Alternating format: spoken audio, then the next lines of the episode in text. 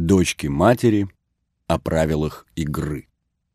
Царевна Ксения была излишне строга к подруге, когда обвинила ее чуть не в измене. Аннушка повела себя так, как сам Всевышний требует от верных и любящих женщин.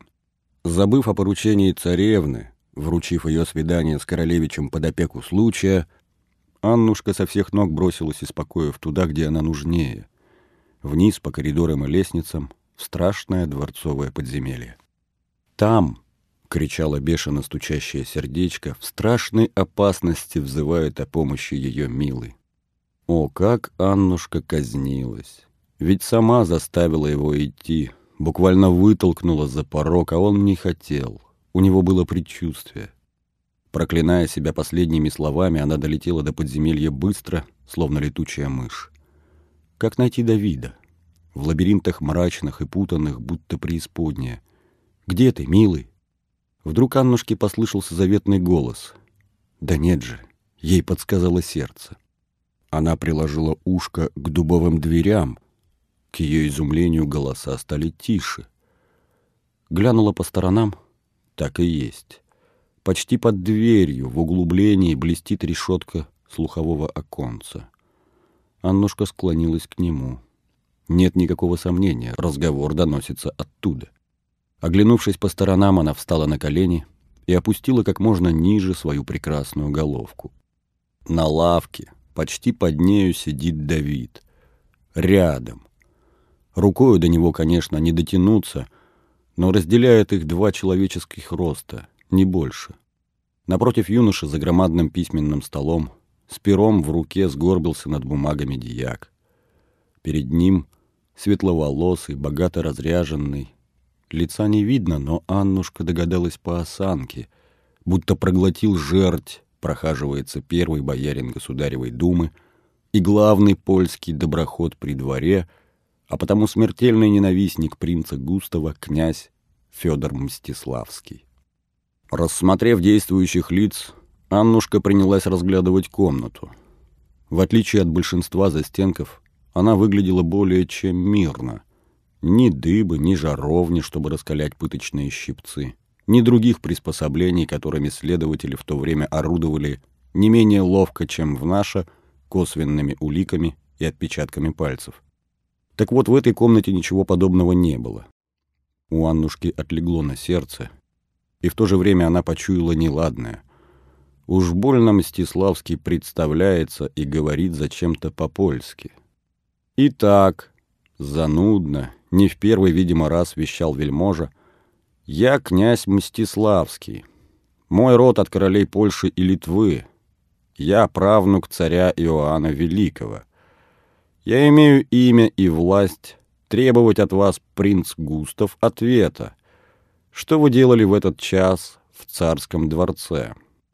В опасной грамоте, данной вам государем Борисом Федоровичем, бродить где попало, заглядывать куда попало и с кем попало встречаться не дозволяется.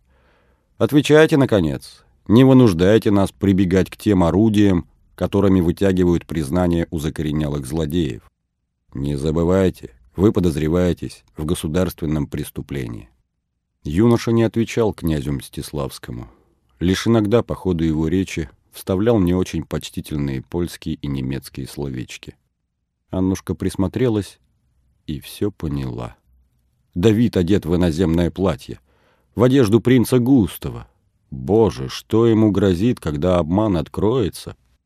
Она поднялась на ноги, закусила губы, задумалась. Нет, иного не остается.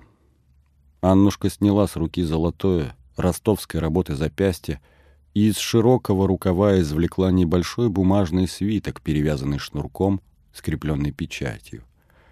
Она развернула его, пробежала губами — ухмыльнулась. Прошептала. «Сработает. Прелестный подарок». Марья Григорьевна превзошла саму себя. Не зря так любила Аннушку. Царица Ирина и царевна Ксения так добивалась ее дружбы. Сабуровы, предки нашей влюбленной и верной, были одного корня с Годуновыми, а хитрость и упорство Годуновых известны всему свету. Прильнув к оконцу, Аннушка просунула руку сквозь решетку и бросила свиток вниз. Он упал прямо на колени Давиду. Ни Мстиславский, поглощенный своими высокопарными речами, ни зарывшийся в бумагах дьяк ничего не заметили. Юноша развернул свиток и пробежал глазами. Улыбнулся, поднял взгляд вверх. Аннушка взмахнула ладошкой. Время спасаться. Увиделся Густав с Ксенией или нет, неважно. Давид впутался в это дело по просьбе жены. Если она позволяет выпутаться, значит, пора. «Я вовсе не шведский принц, князь», — твердо и громко произнес Давид. «В чем ты меня обвиняешь? Я дворянин Забниновский, служу в Ржевской выборной сотне. Во дворце нахожусь по служебным обязанностям и действую по праву, данному мне государем». Мстиславский остолбенел. Сгорбившийся над бумагами дьяк за столом так и не смог разогнуться. «По какому праву?» Придя в себя, зашипел князь. Давид позволил себе прервать его, повторил. «По праву данному мне лично государем Борисом Федоровичем». «Да государь и знать не знает о тебе, червяк!» — остервенело завизжал Мстиславский. «Раздавлю тебя, разорву, кто меня упрекнет! В немецком платье выдаешь себя за иноземца, еретик, изменник, на костер, на кол!» «Будь почтителен к воле великого государя!» — вскочил с лавки Давид, расправил свиток и ткнул в лицо князю. Тот отшатнулся, едва не упал. Промямлил. «Дьяк, иди читай». Дьяк, которого нещадно раздирало любопытство, что за бумага скрутила в бараний рог спесивого гордеца Мстиславского, живо подскочил к юноше, склонился к листу и медленно, с расстановкой, как подобает в делах особой важности, прочел. «Я, государь и царь Борис Федорович всея Руси, повелеваю предъявителю этой грамоты явно и тайно действовать во благо государства по моему поручению и собственному разумению. Людям всех званий и чинов запрещаю чинить названному лицу какие-либо препятствия и приказываю всячески ему содействовать. Божьей милостью, как принято у московских самодержцев, царскую подпись заменяла красная государственная печать с выдавленным на ней именем, титулом и гербом. Дьяк низко, в пояс поклонился юноше. Напомню, спасительное оконце находилось в каменном углублении у стены. Все звуки близлежащих переходов усиливались здесь во сто крат. Разглядывая действо в подвале, Аннушка не забывала к ним прислушиваться. Вот ей послышались отдаленные шаги множества людей. Она дождалась, пока Давид поднимет взгляд, взмахнула ладошкой «Выбирайся скорее!» и вскочила, вспорхнула, побежала прочь. Вдруг кто-нибудь догадается, что вовсе не летучая мышь принесла на колени узнику чудесную грамоту. И кроме того, ей предстояло объясняться с Давидом. Надо позаботиться о подходящем оправдании. Откуда попала ей в руки невероятная бумага? Исконная вражда сословия безродного, чернильного к сословию благородному военному известна. Диак не упустил случая, обернулся к Мстиславскому с почтительным вопросом на губах и с издевательской ухмылкой в глазах. Князь не знал, что делать, что говорить, но все же сообразил выхватить свиток из рук юноши, быстренько сунуть за пазуху и развести дрожащими руками. Бумага. Пусть будет исполним приказ. Давид понял. Мстиславскому нужно оправдание. Иначе ляжет костьми, но не выпустит. Государева печать, конечно, дело не шуточное. Но царица Марья... После ужасного превращения принца Густава в дворянина Забниновского понятно, куда в мыслях князя клонятся чаши весов. Старый крючкотвор, заработавший горб, корпя за письменным столом, — Дьяк, несомненно, нашел бы повод усомниться в грамоте и задержать Давида. Но что ему этот неизвестный юноша? К тому же вдруг действительно заступится за него поутру сам царь Борис. А вот унизить первого боярина другого такого случая не представится. Дьяк еще раз поклонился Давиду, ниже, почти до земли. «По воле государя, что прикажешь исполнить, господин?» Юноша понял его великолепно. Господь с тобою, дьяк. И ты, князь Мстиславский, можешь быть свободен. Великий государь Борис Федорович сейчас не нуждается в ваших услугах. Мстиславский позеленел, чуть не задохнулся от оскорбления.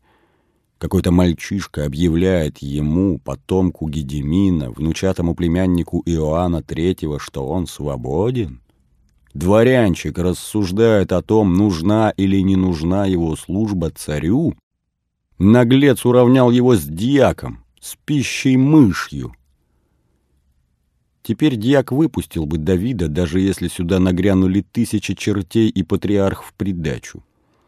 Юноша кивнул Мстиславскому. Следом за дьяком поднялся по лестнице к двери, по другую сторону которой еще недавно стояла Аннушка.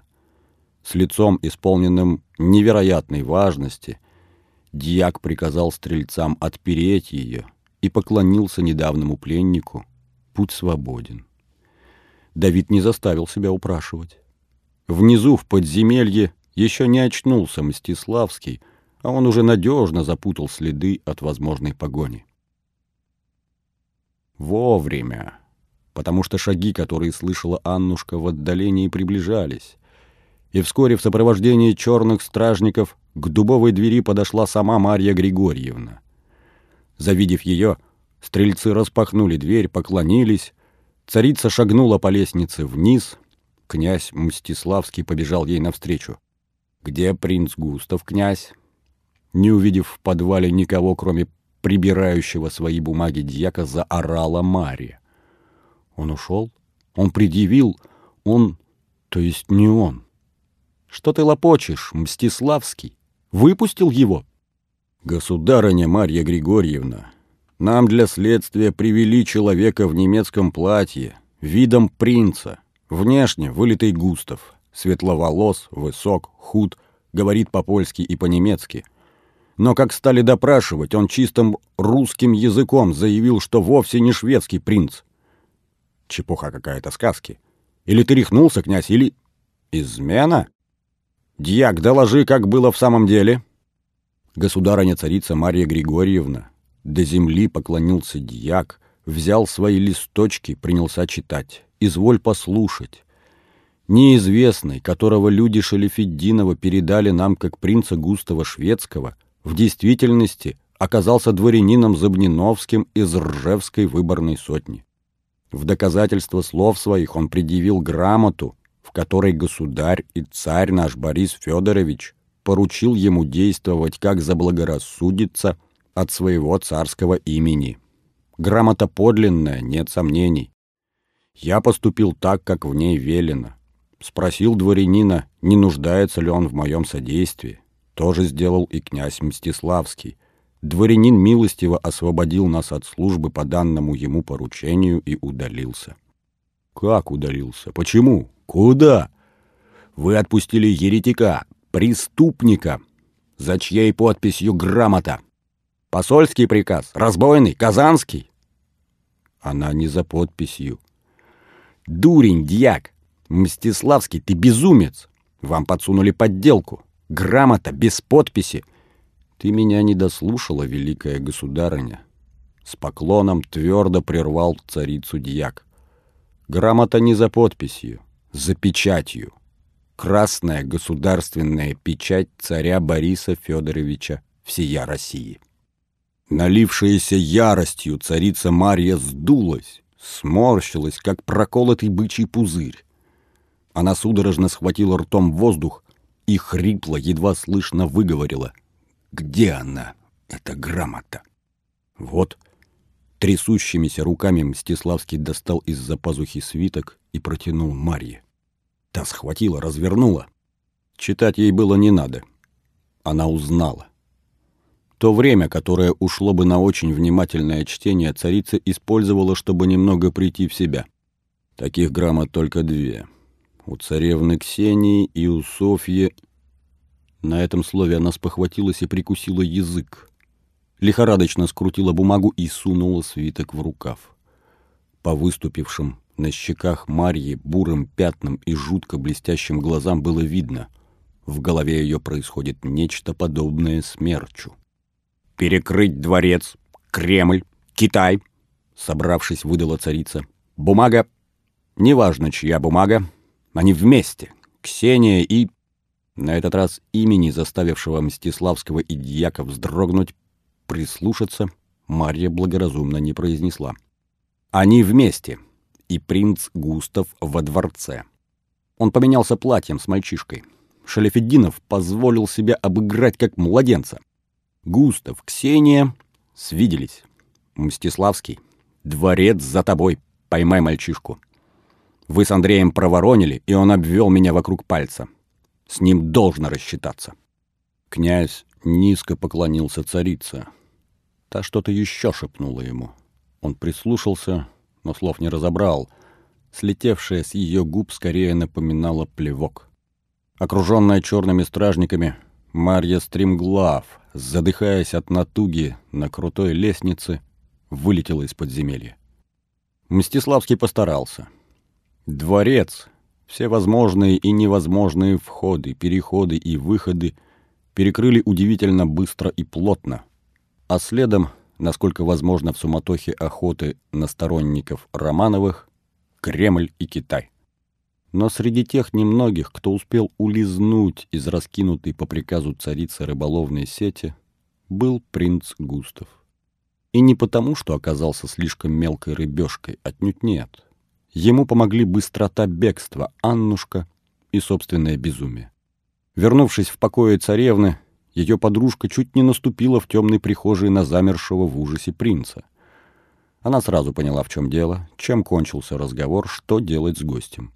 Схватила за руку и по лестницам, коридорам через кухню и черное крыльцо поскорее выпроводила из дворца. Указала рукою на Фроловские ворота и посоветовала дождаться дня, когда их откроют, и он сможет ускользнуть без осложнений. Ненужный Ксении, брошенный Аннушкой, принц добрел до ворот, зашел в какой-то закоулок и недвижно простоял там до светла. Когда ворота открылись и Кремль наполнился людьми, он выхватил из-за пазухи свое Евангелие и, вытянув перед собою, двинулся в ворота. Глядя на безумный взгляд одетого в русское платье немца, стражники не стали к нему придираться. Видать, ни один такой лекарь, поварь или служака непрекаянно бродил сегодня по городу после того, как царь Борис переселил за стенки их русских господ. Дальнейший путь оказался еще проще. Густав называл прохожим собственное имя, и московиты услужливо показывали направление, где находился выделенный ему особняк. Благоразумно пробравшись туда задним крыльцом, принц заперся у себя в комнатах наедине с огромной винной бочкой и почти на целую неделю царства, цари, царицы и царевны напрочь перестали существовать для него. Хлебнув власти и любви до безумия, принц напился до бесчувствия. Густав сумел выскользнуть. У Давида не получилось. Он бежал от выхода к выходу, но повсюду, даже у заброшенных лестниц к верховым садам, была расставлена стража. Но хуже всего, дворец прочесывали, обшаривали каждую комнатку, каждый чулан. Давид, конечно, надеялся, что ищет не его, романовских ближних, но в надеждах не спрячешься. А вот нелепые немецкие одежды, заимствованные у принца Густава, привлекут внимание наверняка. Спасительная грамота осталась у Мстиславского. Круг замкнулся, кольцо сужается. Довольно скоро Давиду осталось одно убежище — покои Ксении Борисовны. Он решился и постучал в ту же самую дверь, куда чуть больше часа назад вошел принц Густав. Никто не ответил. Юноша толкнул дверь, она свободно открылась. Не раздумывая, со всех сторон по коридорам слышались шаги и голоса, вошел. Прихожая была темной, безлюдной. Надеясь найти Аннушку, Давид двинулся дальше и оказался в гостиной. За маленьким столиком в углу, в домашнем платье, без горностаевой накидки, без венца, с распущенными по плечам волосами сидела царевна Ксения. Перед нею стоял кубок вина. Она внимательно, задумываясь над словами, читала книгу, раскрытую между подсвечниками. Заслышав шаги, вскинула подбородок, обернулась. «Ты вернулся?» «Густав, ты передумал?» — начала была царевна. «Как вы похожи, боже, как похожи!» Где принц, друг мой? Где твоя жена, Давид?» Как и полагается, юноша низко поклонился прекрасной царственной полуночнице. Когда князь Мстиславский изволил беседовать со мною в темнице, Аннушка велела мне выйти. Я подчинился. Из дворца не выбраться, у каждой двери по десятку головорезов. Я подумал, что найду свою жену у тебя, государыня-царевна, и получу дальнейшие указания. Тебя допрашивал Мстиславский? Не иначе, как по личному поручению моей матушки. Как же он отпустил тебя? Так просто? Стоило позвать жене? Почти. Она махнула мне рукой. «Давид, Давид», — покачала головой царевна. «Он хоть жив, Мстиславский?» «Жив почти. Разве что немного очумел от твоей грамоты». «Какой грамоты?» «Той, что ты передала с Аннушкой. Действовать от имени государя Бориса Федоровича по своему разумению». Ксения вскинула брови. «Где она?» «Осталась у Мстиславского. Драться с ним из-за нее было несподручно. Я подумал, что он всегда с радостью вернет ее тебе». «Боже мой, как смело Анна ее взять!» Жестко, зло воскликнула царевна. «Это страшная бумага. Ею прощаются все преступления, кроме осквернения креста и цареубийства. Она не предназначена, чтобы вмешиваться в судьбы простых людей, только в дела государства». Затем смягчила раздражение, улыбнулась. «Давид, твоя жена так любит, что ради тебя готова на предательство, на преступление. Но единственный ключ у меня. Ларец прикован к стене. Как она взяла ее? Ксения рывком встала, подошла к тяжелому серебряному ларцу, толстой цепью прикованному к стене, открыла ключиком с изумрудной головкой и выхватила оттуда крошечный свиток, двойник того, что бросила Аннушка на колени Давиду. «Она здесь! Моя грамота здесь!» Девушка не могла найти слов от изумления. «Но она одна такая!» Я всегда думала, что одна. А где Анна достала вторую? У отца или у матери? У отца или у матери? Как ядовитую змею царевна бросила грамоту обратно в ларец, со всей силы захлопнула крышку. В любом случае, та не моя. Спроси у жены откуда. И учти, мой друг, такая бумага приносит равно и великую силу, и великое несчастье, ибо просто так не дается. Одна ей цена — душа. Давид рад бы задать эти вопросы, но кому? Аннушка исчезла. О дальнейшем они не успели подумать. В коридоре раздался шум, наружная дверь открылась, и голоса послышались совсем рядом, в прихожей. С быстротой брошенного сильной рукой копья Давид метнулся к двери и задвинул все три блестящих медных засова. Мгновение спустя дверь толкнули, она не поддалась, и гости громко забили в нее кулаками. «Открывай!» — послышался из передней резкий, рваный от одышки голос царицы Марьи. «Матушка!» — сообщила Ксения с той ухмылкой, что бывает у висельника, которому накинули петлю, и на презренную жизнь остается целая вечность, пока читается приговор. «Она ищет тебя. Ты посмеялся над нею. Ты для нее враг». «Я?» Мышь, ускользнувшая из-под каблука, для нее враг, ибо усекает ее власть над жизнью и смертью. «А где второй выход?» — потребовал Давид. «Из опочивальни», — неопределенно кивнула Ксения в темноту. «Ты собрался идти? Иди, он свободен. Только за первым же углом тебя ждет целая сотня стрельцов». «И ладно», — шагнул в указанном направлении юноша. «Если меня поймают здесь, что станут о тебе говорить. Говорить? Ксения поймала его за руку. Не лучше, чем говорят. Здесь ли поймают, там ли. Тебе одно — смерть. Тайная, без суда, чтобы не опорочить мою честь. Царица сумела даже засмеяться. Потянулась к уху юноши, он склонился к ней.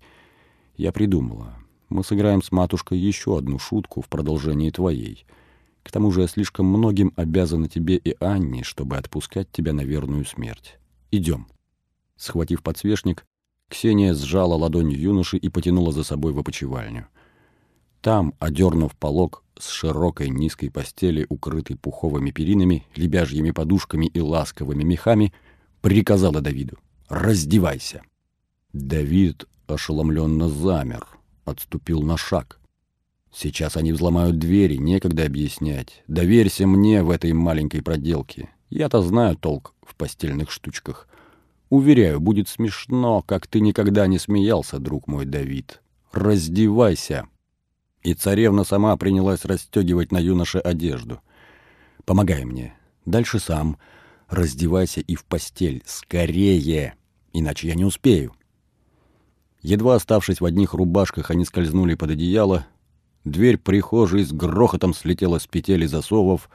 Голоса ввалились в гостиную, шаги бросились к опочивальне. Слава богу, что царевна догадалась закрыть на ключ игрушечный замочек. Они успели погасить свечу.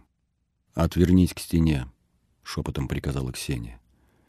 Давид, не понимая, что к чему, на всякий случай притворился спящим и не прогадал. «Кто там?» — будто бы с просонья воскликнула царевна. «Я, твоя мать, государыня Марья Григорьевна, открывай!» «Среди ночи, матушка, что такое?» — сонно запричитала Ксюша, зажгла свечу и подошла к двери. «Матушка, ты не одна? Я раздета». «Приказываю, открывай как есть, немедля!» «Да, матушка, да». Замок не сразу подчинился дрожащим пальцем перепуганной девушки. Пока она возилась с ним, Давид не удержался, обернулся. Ксения была невероятно красива. Тонкая шелковая сорочка в огне яркой свечи просвечивала на ней, как паутина. Ее золотые волосы, лебединая шея, лепные плечи, высокая грудь, Стройный стам, точеные ноги и даже ступни, словно отлитые из воска. Ангела сведут с ума, не то что мужчину. Давид так и смотрел на нее, не мигая, пока замок не поддался. «Ты прячешь мальчишку!» — напирая на дверь, воскликнула Мария. «Я сплю», — возразила Ксения, изобразив на лице удивление. «Где он?» Марья отстранила дочь рукою и шагнула в спальню. Следом двинулись ее телохранители. Впустив мать, царевна со всей силы хлопнула дверью, да так, что хорошенько разбила лоб самому прыткому и любопытному из них. Вновь повернула в замочки и вытащила ключ. «Они монахи!» — царица попыталась отнять ключ у дочери. Та сжала его в кулачке и спрятала за спину. «Монахам нечего делать у меня в спальне!» Двусмысленно хихикнула царевна. Побереги их души, могут соблазниться. Не думаешь же ты, матушка, что я нападу на тебя? Так где ты его прячешь? Марья яростно метала по комнате взгляды, рассмотрев разбросанную на полу вперемешку мужскую и женскую одежду, обомлела. «Где?» Остервенело завопила она, подскочила к постели и сдернула полок. Затылком к ней, на высоких подушках лежал светловолосый молодой человек и, несмотря на всю кутерьму, спал, как убитый. Ноздри его прямого варяжского носа сладостно раздувались. Сны, запах недавней любви, воспоминания. Замолчав, будто проглотила язык, Мария обернулась к дочери. «Густав, принц шведский, королевич польский, торжественно провозгласила Ксения и нежно улыбнулась. Утомился, из пушки не разбудишь. У него была нелегкая ночь. С каким-то болезненным стоном царица замычала, подобно тому, как плачут коровы, прознавшие, что их ведут на убой. «Ну что поделать, матушка? Разве ты научила меня по-другому завлекать владетельных принцев?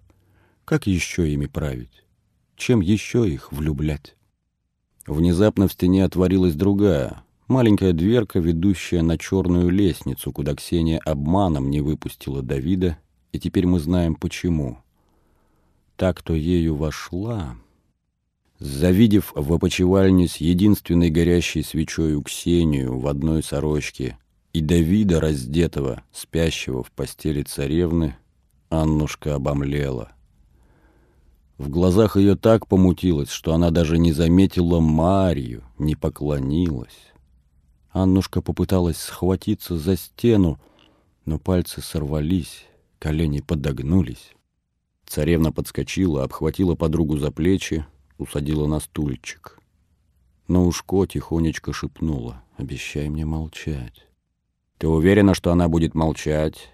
Ксения недооценила слух матери, и царица расслышала ее слова. Сама подошла к Аннушке, склонилась над нею.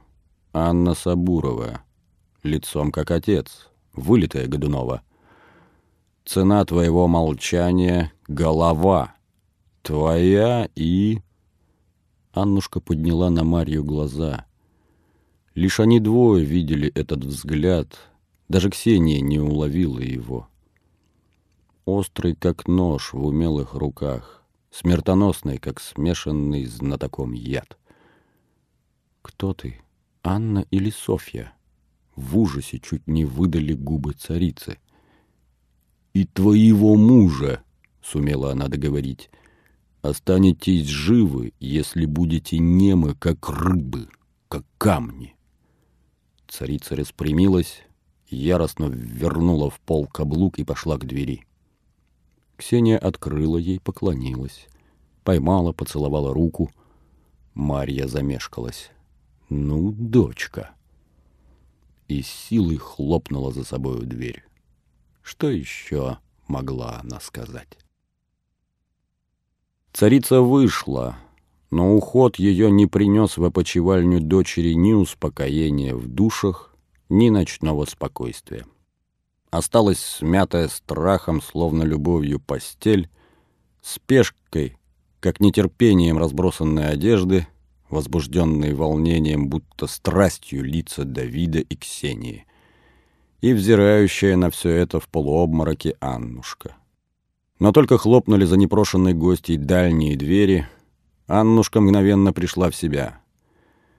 Кровь ее вскипела и бросилась в голову.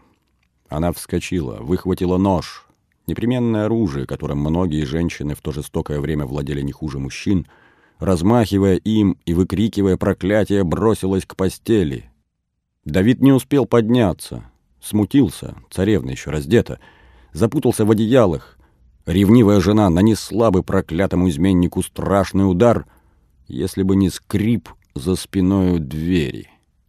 Не той высокой, резной, золоченой, которой вышла царица — а низенькой, укромной, теряющейся в стене, которой проникла в опочивальню сама. «Густав?» Аннушка замешкалась, обернулась и не узнала вошедшего. В изодранной одежде, сквозь которую виднелись пластины тонких доспехов, с перемазанным кровью лицом и руками, он был будто призрак, явившийся во дворец напомнить его изнеженным обитателям о жестоких временах Иоанна, когда прямо здесь, в царских покоях, друг пытал друга, а сын убивал отца по приказу неистового государя, когда каждый миг ждали за собой палача. Пусть и эти взорвавшиеся новички усвоят. Даже за самыми невинными проделками властителей всегда следует ложь, страдания и кровь подданных. Аннушка приняла вошедшего за видение — унять жестокость, призвать к прощению. Но крик царевны разуверил ее. Призрак оказался живым во плоти и крови. Во крови! Холодный пот выступил на лице Аннушки. Призрака звали Петр Басманов. Вместо своей верной подруги простонала царевна. Она поспешно накинула на плечи широкий плотный платок, завернулась в него, чтобы скрыть свое великолепное тело, почти совсем обнаженное тонкой сорочкой. Не зная, куда спрятать нож, руки, куда деть всю себя, Аннушка так и застыла у изголовья, изготовившись к удару, полуобернувшись к вошедшему. А он, довольный произведенным впечатлением, с визгом вонзил свою покрытую кровавыми подтеками саблю острием в деревянный пол. Хмыкнул и так же, как Аннушка, выхватил из-за пояса нож. «По-моему, — сказал он, обращаясь к Аннушке, — у нас есть одно общее желание — отомстить за неверность и каждому забрать свое. Думаю, мы легко его утолим. Мертвое много податливее, чем живое». Взмахнув ножом, Басманов бросился к Давиду. К тому времени наш незадачливый муж и несостоявшийся любовник уже выпутался из одеял. Уклоняясь от удара, он перекатился по постели и соскочил на пол. Басманов рванулся за ним, вскочил на постель, оставляя кровавые следы, перелез через нее, но к тому времени ловкий юноша был уже по другую сторону. Яростно пыхтя Басманов бросился догонять его. Они гонялись вокруг постели, как собака за своим хвостом, пока обоим не стала понятна бессмысленность погони. Одетый в тяжелые латы Басманов не мог ни догнать быстрого и юркого Давида, ни достать через постель. Давид, в свою очередь, не мог отскочить, чтобы схватить с пола свое оружие. Не успеешь и нагнуться, а преследователь уже вонзит в спину нож. Постепенно замедляя шаг, противники остановились. Отвлеклись и услышали, что происходит вокруг — а вокруг было одно — дикий хохот царевны Ксении. Басманов яростно обернулся к ней. «Вслед за любовником твоя очередь. Или до него. На него есть свой мститель». Басманов махнул Аннушке рукой. Но та уже смеялась вместе с царевной не менее пылко, чем недавно бросалась на Давида.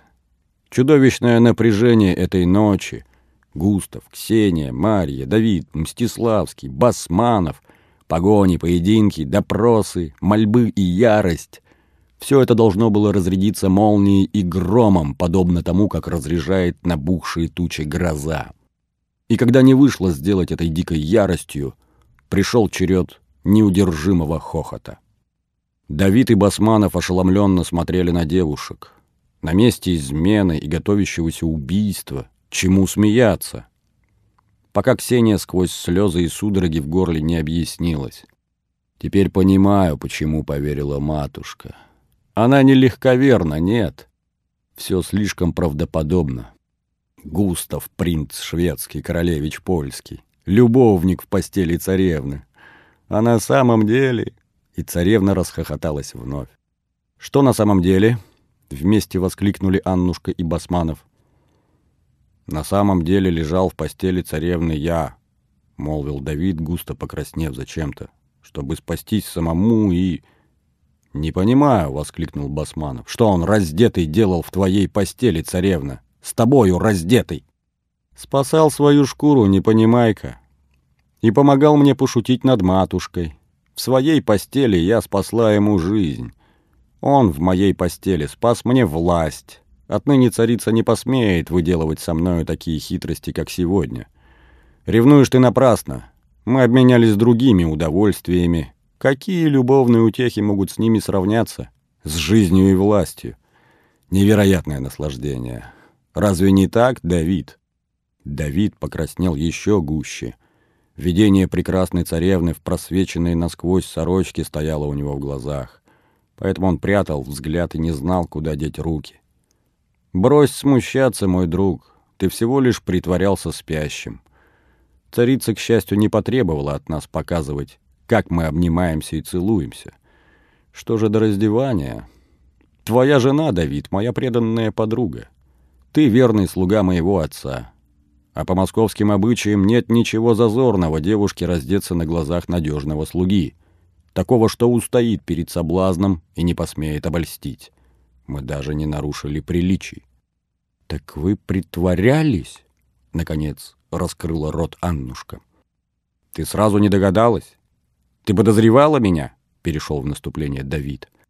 «А вот это, мои милые муженек и женушка!» — топнула Ксения босой ногой. «Выясните в гостиной, в передней, у себя дома. Но только не здесь, не сейчас. У нас со стольником Петром свои объяснения». Она подошла к Басманову, разжала ему пальцы, выхватила и бросила на пол нож. Провела ладонью по лицу стольника. «Кровь!» Царевна поднялась на цыпочки и поцеловала Басманова в губы. «Кровь!» Шершавым своим язычком она, как змея, лизнула засыхающие бурые пятна на его щеке. «Я чувствую вкус. Кровь не твоя. Чья?» «Богдана Бельского», — в волнении признался Басманов, опускаясь перед Ксенией на колени. «Богдана Бельского, как ты и приказывала, моя великолепная царевна». Это были последние слова, которые услышали Аннушка и Давид, едва успевшие собрать разбросанную по полу одежду юноши и потайной дверью выскочить на черную лестницу. Там Аннушка, словно извиняясь за свою ревность, помогла мужу одеться. «Быть может, зря мы с тобою тогда не бежали, Давид», — заметила она. «Немецкое платье тебе весьма к лицу». И не удержалась. «Это правда, что говорила царевна? Ничего-ничего? Она не пыталась?» Только женщина, раздираемая любовью и ревностью, может спрашивать так. Надо иметь железную волю, чтобы удержаться на расстоянии от полуобнаженной Ксении Годуновой. Слава богу, Давиду не представилось случая испытать свою. На искушение не хватило времени, поэтому он с чистой совестью ответил возлюбленной и жене. «Правда. Мы едва успели лечь, как ворвалась Марья». Губы, глаза Аннушки напряглись. Давид поправился. Мы легли, чтобы обмануть царицу, ничего кроме. Прости, что так получилось. По-другому мне бы не остаться в живых. Ты думаешь? Погладила Аннушка его лицо. А дверь, которой мы только что вышли. И правда, покачал головой Давид. Царевна сказала мне, что за нею засада. Будем считать, любимый, что она имела в виду меня. Засмеялась Аннушка и обняла мужа. Прости мою глупость. Я должна верить тебе. Я верю тебе безусловно. Идем-ка поищем для тебя одежку вместо немецких кружев. И домой. Думаю, сегодня я не понадоблюсь царевне до самого утра. Они замолчали. Им показалось, что из двери опочивальни, в подтверждении слов Аннушки, доносится пылкий шепот. Влюбленные взялись за руки и со всех ног понеслись по лестнице вниз — прочь от искушения подслушивать, от дворцового порока знать о чужой жизни больше, чем о своей. Ксения позволила Басманову сорвать с ее плеч платок, ласкать их, целовать. «Ты убил бы ради меня, как твой отец, деда», — горячим шепотом неожиданно потребовала она. «Да, да, да, по первому твоему приказу». Сквозь тонкую сорочку стольник притронулся губами к прекрасной груди царевны — но мой отец уже убит. Жаль, что одну жизнь не оборвешь дважды. Ради тебя, царевна, я готов убить себя. А моего отца? Мою мать? О да, моя рука не дрогнет, воля не смутится, повелевай. Расстегнув широкий ворот сорочки Ксении, Басманов обнажил ее плечи. Их бархатистая белизна щекотала ему язык. Он опустился ниже — губами пересохшими от страсти недавнего боя и еще не напившимися поцелуями девушки схватил тугую ягоду ее набухшего соска. «Убей!» — иступленно застонала царевна. «Я прикажу тебе, когда убить. Скоро». Ее плоть кипела, рассудок пылал. Всем своим существом она неудержимо проваливалась в раскаленное и сладостное забытье. Ни один любовник никогда не дарил ей ничего похожего. Как душа Ксении была от природы наполнена страстью влавствовать, так душа Басманова по рождению страстью покоряться властителю. Недаром отец Ксении из ничтожества стал царем, государем полумира. Недаром мать ее, Мария Скуратова, от щедрот дьявола дарила направо и налево смертью. Они всегда были такими. Годуновы и Скуратовы. Недаром дед Петра Басманова Алексей, великий полководец, победитель Казани, Астрахани, Крыма, Ливонии и Польши, заживо варил по приказу Грозного своих боевых друзей, а затем сам был убит собственным сыном по его прихоти. Испокон веков таковы они, Басмановы. Воистину, Ксения Годунова и Петр Басманов нашли друг друга.